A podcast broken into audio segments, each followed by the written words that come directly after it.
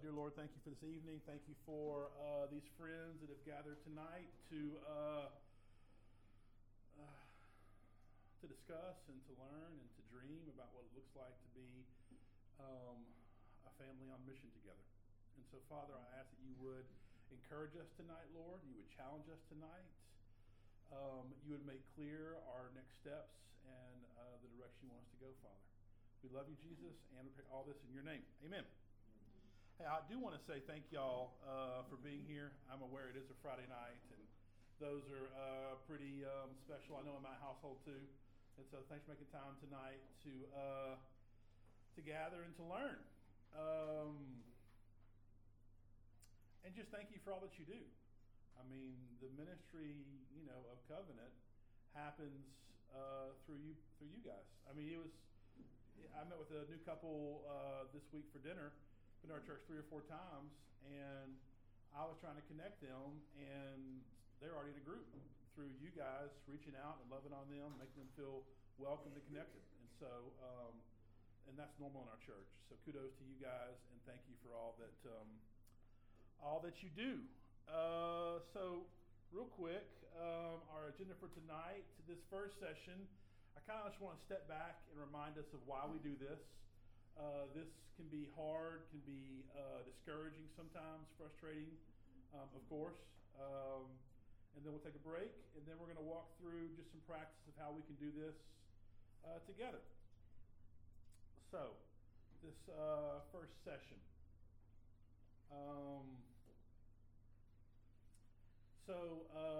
Willis's, I saw Lindsay Holland a few weeks ago at a Providence thing.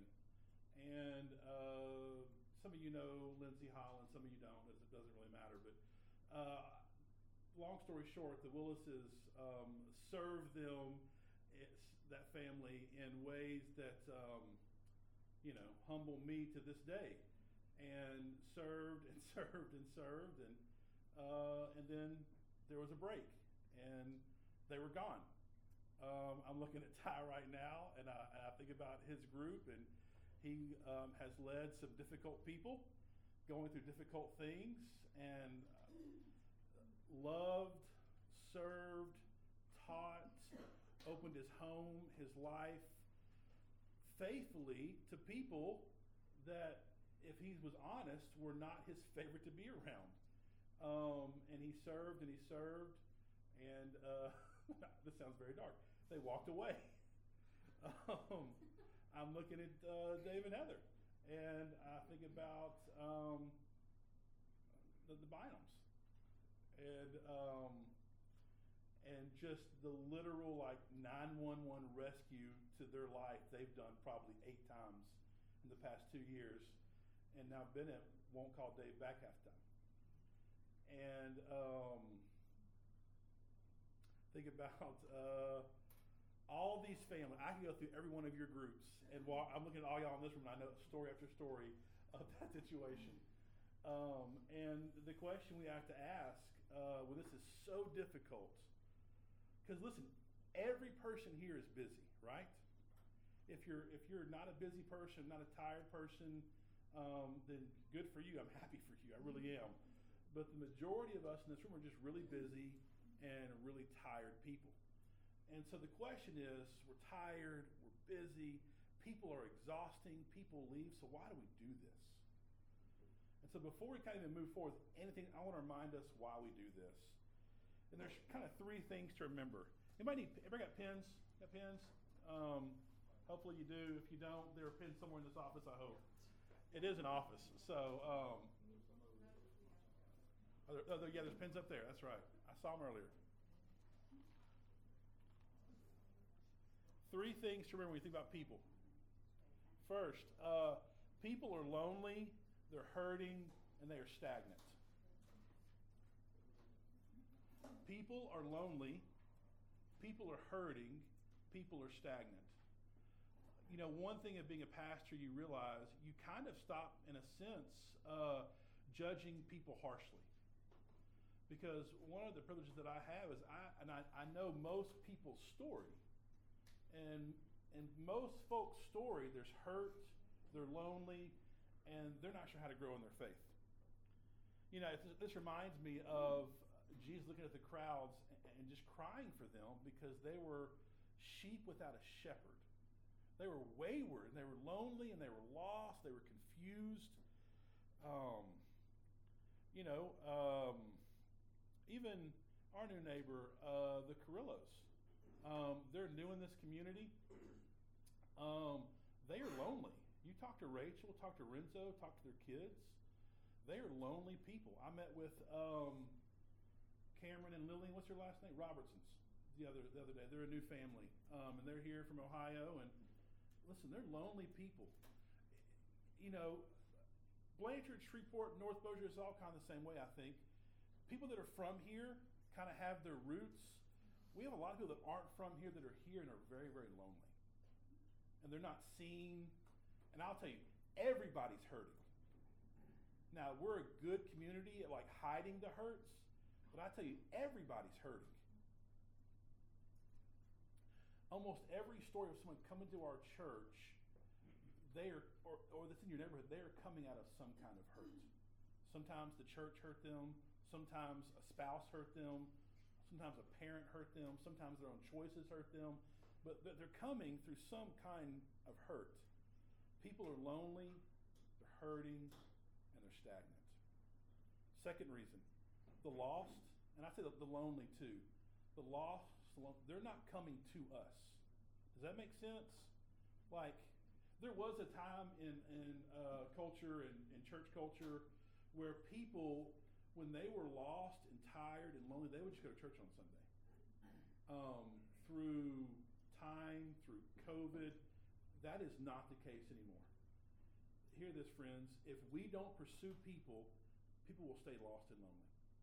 If we don't pursue people. It's just that simple. And hear this. This is the heart of God. Like, Jesus put on flesh and got close to pursue us, right? He didn't stay away and wait for us to find him. He literally put on flesh to come near to us. And then he died and rose again. And what did he send? His spirit to what? Indwell us, to get even closer. Our God is the God of pursuit. And people are not coming to us. This is, I'll just tell you this as clear as I can. This is the primary reason we have missional communities. Is to have, you know, we call ourselves a rescue ship, right? The MCs are like the little rescue boats that go and find the people that are drowning. And what we tend to do sometimes, and this is me as well, we get these rescue boats and we like somehow just hang out with one another. People are lost, they're drowning, they're dying, they're by themselves, and we're having a party on a little life raft. And the world is out there, and they're not coming to us. They're not. We've got to send rescue. Last thing to remember why we do this, and I want you to hear this one thing. You, as a leader, as a minister, as a pursuer of people, you grow through the hard. You grow through the hard.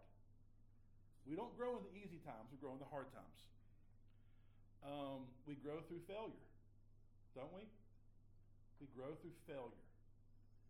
And if there is something in me that I never want to fail, but the best times in my life is when I've grown through failure. I'm looking at Chaz and Amber over there, and they have led everything at our church at some point. Like, whatever ministry it is, it's had like their name tag to it at one point. And I remember that Houghton group, they were working on it, and it just, like, people were coming and going. And I remember Amber was so discouraged for a season. I remember, like, just talking with you, and you're just crying. I remember that. And but you stayed in the game. And to watch your maturity now, and I think about Paul and Jan and Sparks that came to you guys. You guys, they were a hot mess. I mean, they were a hot mess. And I love them. They were a hot mess.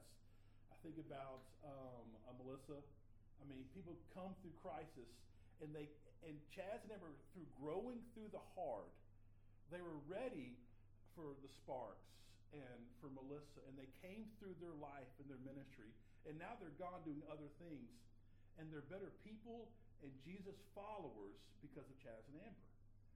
But they had to persevere through the hard, through the failures, through the discouragements.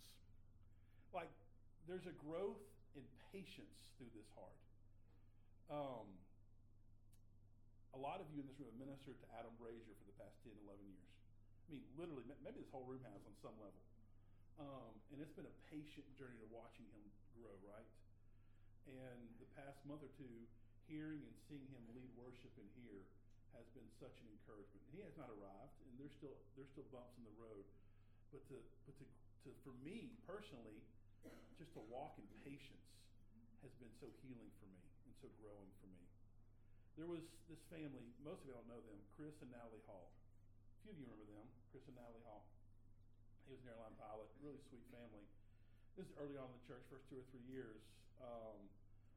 They were my first taste of failure and rejection. They were in my group. I was discipling them. We were doing life with them. And I got the phone call one day they were out. And I was just devastated. Devastated. And that hurt for a long time. And I was processing with Ross about 6 months ago about just people leaving the church. Like, it really affects me. And he just said this phrase. He said, "Well, are you the reason that they're there? So you're God?" I was like, "Shut up, Ross." And y'all, yeah, everybody knows that. And it's a great reminder that, but I wouldn't grow through that unless there was actual failure. Like, here's the problem. We're patient. There's hard, and people still leave.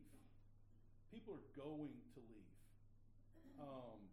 But here is the hope, is that we are faithful in doing good, and we honor our Father. And as we do that, God does something in us. I was just talking with Lindsay at the table just now. She's been teaching at the Hub now for a few months. This great thing that she is doing, sacrificing her time. And all she talked about is what God's doing in her life through teaching those people. Friends, when we step out in faith to serve others, God does something in us. But it only happens as we step out, and we, in a sense, embrace the hard. In our house, we always say hard things can be good things. And as we lead, hear this, friend, hard things can be good things.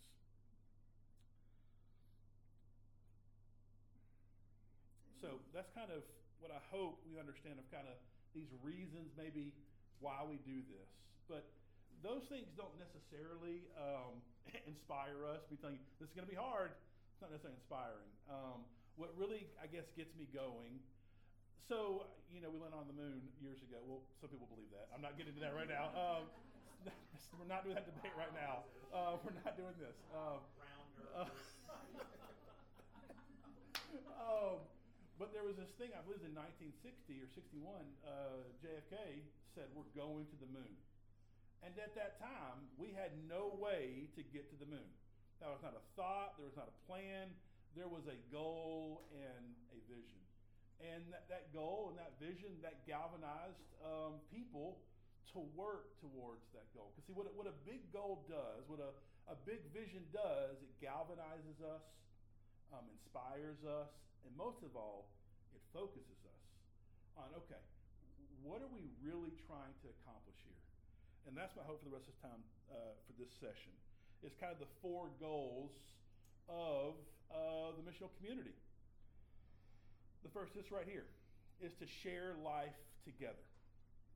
It's to share life together. Aaron Clayton, we helped plant him, I guess, 10 years ago. He's in Waxahachie. And he just put a post out a day or two on Facebook, a real benign post about, I think, Jeff, you commented on it, about making decisions in community. This idea of, in a sense, sharing life together. And there was so much pushback to his post. He simply said, "What do y'all think about this quote?" It talks about, like, you know, making a choice or a decision, having other counsel help you do that in community.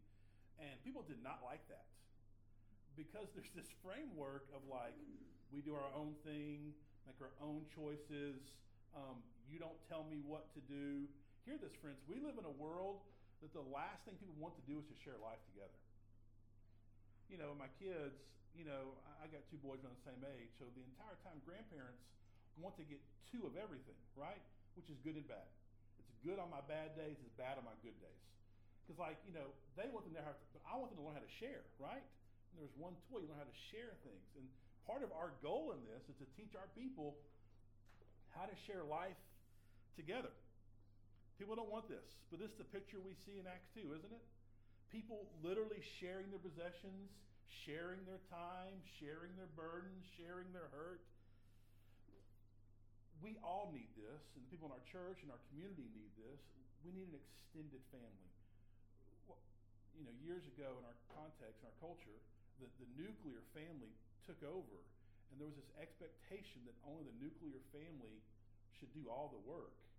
And we have lost out on this shared burden of life that makes life lighter and easier, and the way that we're wired. And so we're in a sense, we have this goal of our people sharing life together, that's going to press against our world, press against the selfishness of ourselves and our people. This is sharing car line. This is celebrating birthdays. It's being there in the hospital. It's making meals. It's listening in crisis. It's enjoying a movie together. It's spanking our kids or time outing our kids. Whatever you want to do, that's fine. This is why we love the show Friends and The Office and Cheers. We're reminded of people sharing life together. For many of us, this was college, right? That like sweet spot, like 18 to 24, like you're like away from your parents and like your new family was like your friend group. There was like this beautiful sharing of life together. But the hard thing is getting all kinds of people with different sense of humor, different political backgrounds, different taste, preferences, all these things, and people with different hurts coming in and sharing life together. Even this week, there was, in my group, someone put a joke out in a group, and you know what it is. Larry's right laughing, and I got like two texts from people about like, what's he talking about? And you know, and because we just have fun sharing life together.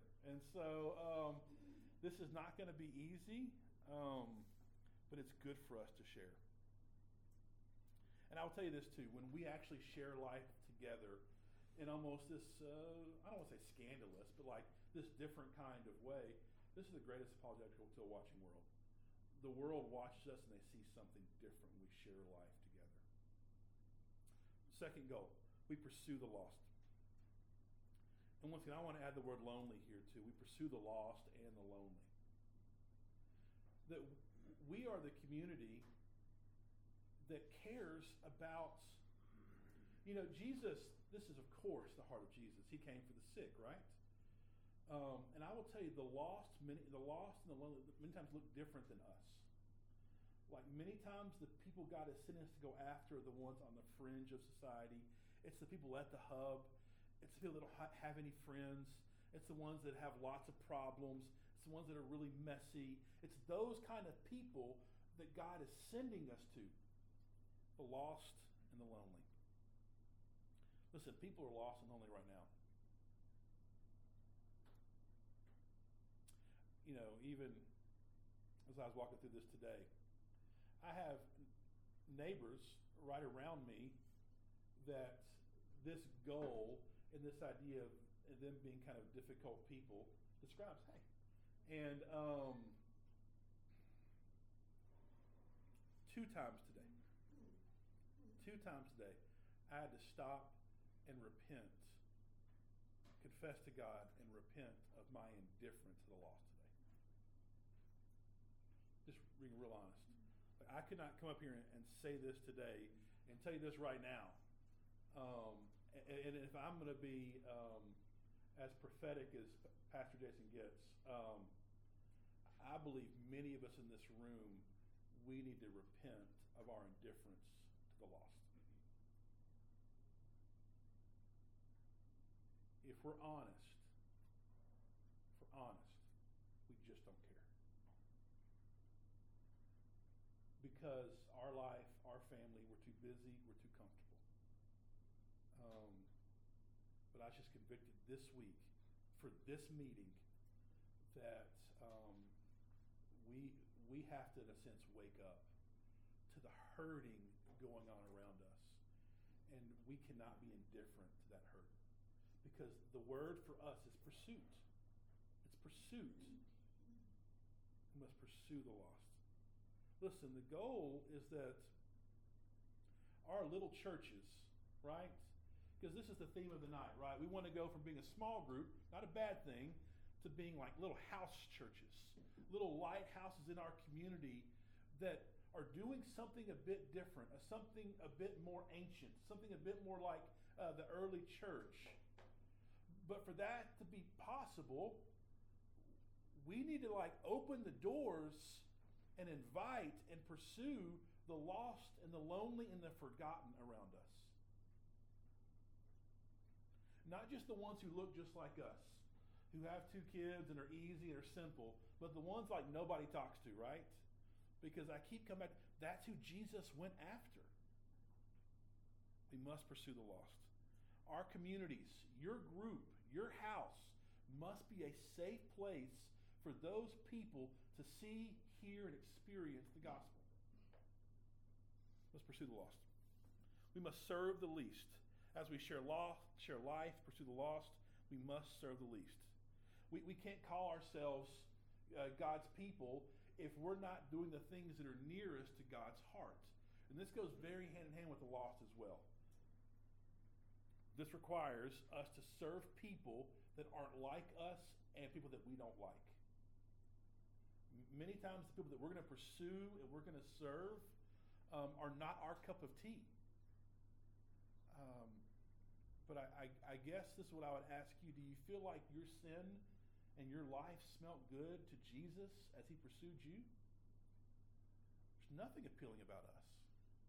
But yet he pursued and he served us in such a way that he paid his life. I think I remember back, we had an old Shreveport group that for 6 months to a year, every week, they had like these 10 kids that they mentored and they tutored and they loved and they pursued. And there was just this great picture that, listen, if that group didn't do that, that community would miss that group.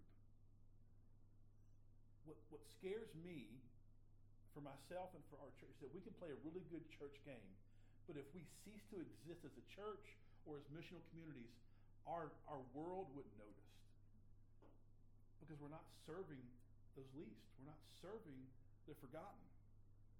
Our world should notice if we're here or not, friends. They should notice if we're here.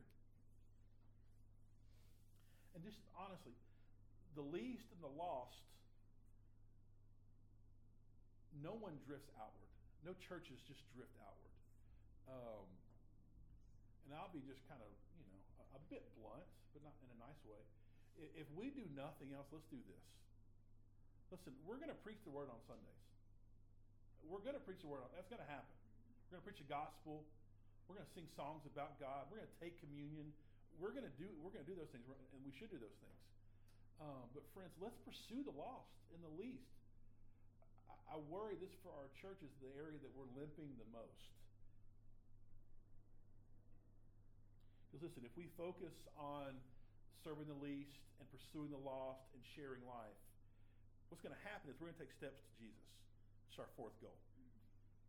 Like we're not trying to gather together and serve people to simply like have a people that like each other and do good things.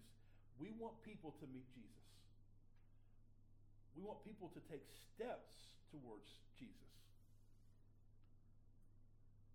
Like, it's easy, I think, sometimes for people to like really like community and not fall in love with Jesus.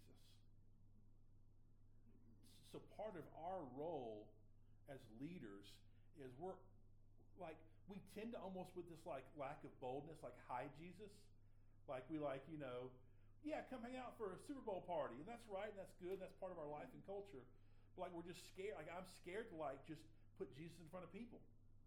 But friends, my greatest hope in life is Jesus, right? That's my greatest hope in life. So I should tell folks about this great hope. Put Jesus in front of them. That's the goal for everybody here in our church, in our neighborhoods, to move towards Jesus. That we would be this Jesus light that either they gravitate towards or truthfully, they're repelled by. Listen, friends, as we are truly light in darkness, people aren't going to like it sometimes. That's a good thing. It means that we're walking in the way of Jesus. So share life, pursue the lost, serve the least, take steps to Jesus. That's the four things that I pray we see happen in the life of our missional communities. But those can be, as I walk through things in my own life, they're a bit overwhelming and they can be discouraging because I'm like, well, you know, we're not, my group's not really sharing life together. We've had like 5 meals together in the past 4 months. We're not really sharing life together. And so I want to break this down almost to a scoreboard. Like, how do you know you're winning? So for example, like, my kids are playing basketball right now, and the first few weeks, they're not keeping score. And there's a reason for that. They're trying to teach them things that they're all terrible. I mean, they're terrible. And Leighton, are they? They're terrible, aren't they? Okay. One off. When your foot's better, you and Beckham, me and Hayes, 2-on-2. If I win, I get your house. And your Willie cart. And Beckham is better than them, though. He is. He really is. He's a good little shooter. And so, I did coach him, so it's kind of on me a little bit, I feel like. Yeah. I'm getting emotional right now. But, sorry. Get me a trophy here, lady. I like a scoreboard. Like, it's kind of broad, isn't it? So how do we know that we're actually winning and not feel defeated? So we think about sharing life together. Here's kind of 2 ways you know that you're winning. 2 kind of steps you can know, okay, if I see this, I think about like the snaps. Like in the classroom, you know, like we're doing good, so we snap and we're doing good. So if you see this in your MC, you can know you're winning as far as sharing life together. People doing life outside of the formal gathering. Like, you're not making this happen. Like, they're texting by themselves. They're meeting for coffee. They're bringing a meal. This can start sometimes just like through the group meet. They start talking to each other. So last week in my group is, like I said, fairly new. And the Gunters and the Fortenberries and a few others are in that group with us. And last week we're leaving, and the Fortenberries are caring for this kid right now. And the Gunters start encouraging them. And like, we left to go get kids, and the Gunters and the Fortenberries were talking after we left. That was a small win to me. Like, they started like doing some kind of life conversation apart from like the formal gathering. When folks start doing this, and if you've been in groups for long enough and you've had experienced this, you know that sweet spot, right? Having the game nights, you're going to the games, you're meeting for the movie, all those kind of things. Second way you know you're winning, people taking ownership of your family gatherings. If they say stuff like, okay, I'll take care of the meal this week, or I'll make sure we have kids watched. I got 2 texts last week about folks offering their house up. I was like, oh, okay. A little bit of ownership there. I know that we're starting in some way to share life together. That's a big goal. There's lots of ways we can do this, but for right now, these 2 ways is life outside the gathering and then ownership. On pursuing the lost, first way you know you're winning. If at least you, the leaders, know the names of the lost people that they're praying for in your group. If you know, like, okay, I know in my group that John is pursuing that guy he works with and praying for him, and Sheila's doing this, and they're doing that. If we are somewhat aware of the lost around us, that's the first step towards winning. Second is very obvious. Lost people are showing up. Pricing this most in the Ballard East group the past few months, where lost people, lonely people, maybe immature people, taking real steps of stepping into community. And so they can know, okay, something's happening here, something's working, we're pursuing the lost in a tangible way. Third, serving the least. The first one's easy. I should admit to you, it's easy. I want to give us a win. People give money. Hey, it's a win. So I think we all here work at the Hub on some level, right? And some of you who kind of organize the Hub stuff, I'm looking at Matt right now, it's easy to get frustrated with the Hub thing sometimes. No matter what your mission might be, like I mentioned that Shreveport group earlier about tutoring, I will tell you, That was not some blissful time for that group and those leaders. I talked to them many times about how hard it was, the schedules, people doing this, people doing that. So as you start serving the least, it gets messy, it gets hard. So way to know you're winning. People are at least giving money to help this cause. Second, people are committed and serving. Like it's such a good feeling when someone like shows up and they see like, oh, okay, I can do this. And they say, I'm gonna help you. And they start showing up regularly and start serving. One of the greatest ways that we grow in family is by serving together, right? That bunker mentality.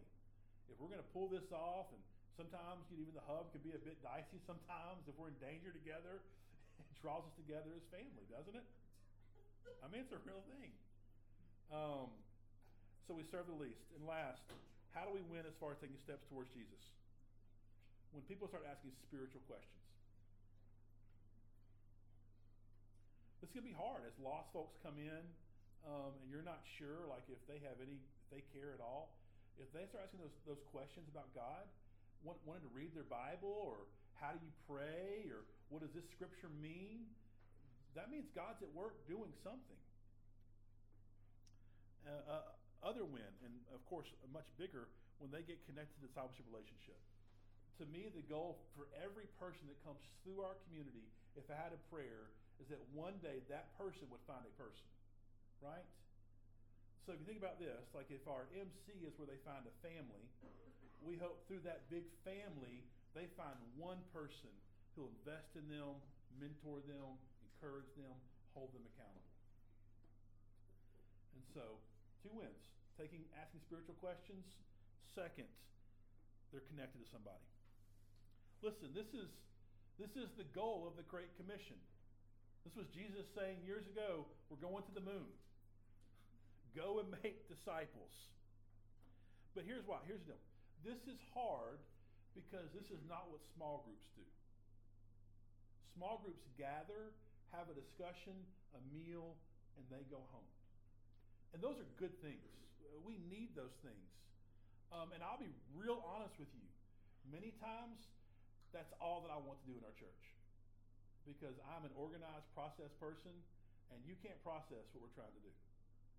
Because every freaking group in our church is different. Excuse my language.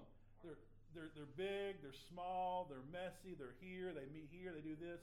There is nothing uniform about what we do, except for those four things. We share life, pursue the lost, serve the least, take steps to Jesus. Those are the four things. And that's hard. That's what a house church does. But I pray for a church of house churches. A church of church plants. Imagine worshiping on Sunday with a church like that.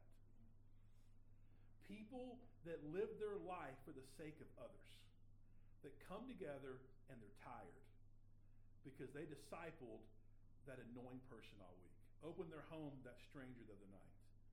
They counseled the wayward marriage. They're tired.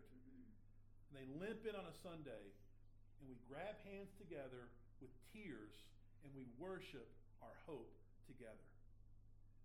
And we're renewed together, and then we're sent back out in our little life rafts to find those lost, hurting, lonely, forgotten people. Friends, that's what God has put on our heart to do. Because listen, we have lots of good big churches. And I'm not going to debate anybody about the big churches, whether they're good or bad. I don't care about that. We have big churches who do good things.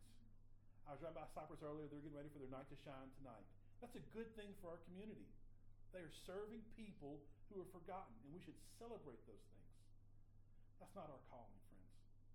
We're not going to do the big thing, and that's okay. We have churches doing that. What I believe our community needs and what God has called us to is the ground war, so to speak. It's in the neighborhoods. It's in the workplaces. It's people finding people. It's almost guerrilla warfare, right? It's not this big thing. It's this small, almost unseen thing. When I think about the small and the unseen and the slow, I'll just tell you, that is Jesus' ministry. It wasn't big, explosive. It was small. It It was slow. It was faithful. It was impactful. And I believe that's what our community needs. And I believe God is, for whatever reason, and I'll just tell you, you're here tonight, I believe by God's design. I've been praying for this meeting for weeks and months. We've had to move it because of COVID, and people had this going on. You're here for a reason, I believe. Because I believe God is sending us out to those people. All right, table discussions. Go ahead. I'm going to give us, a few minutes here. Oh, we're doing good on time. We got 5 minutes. Which of the four goals gets you most excited and why? Which of the four goals gets you most excited and why?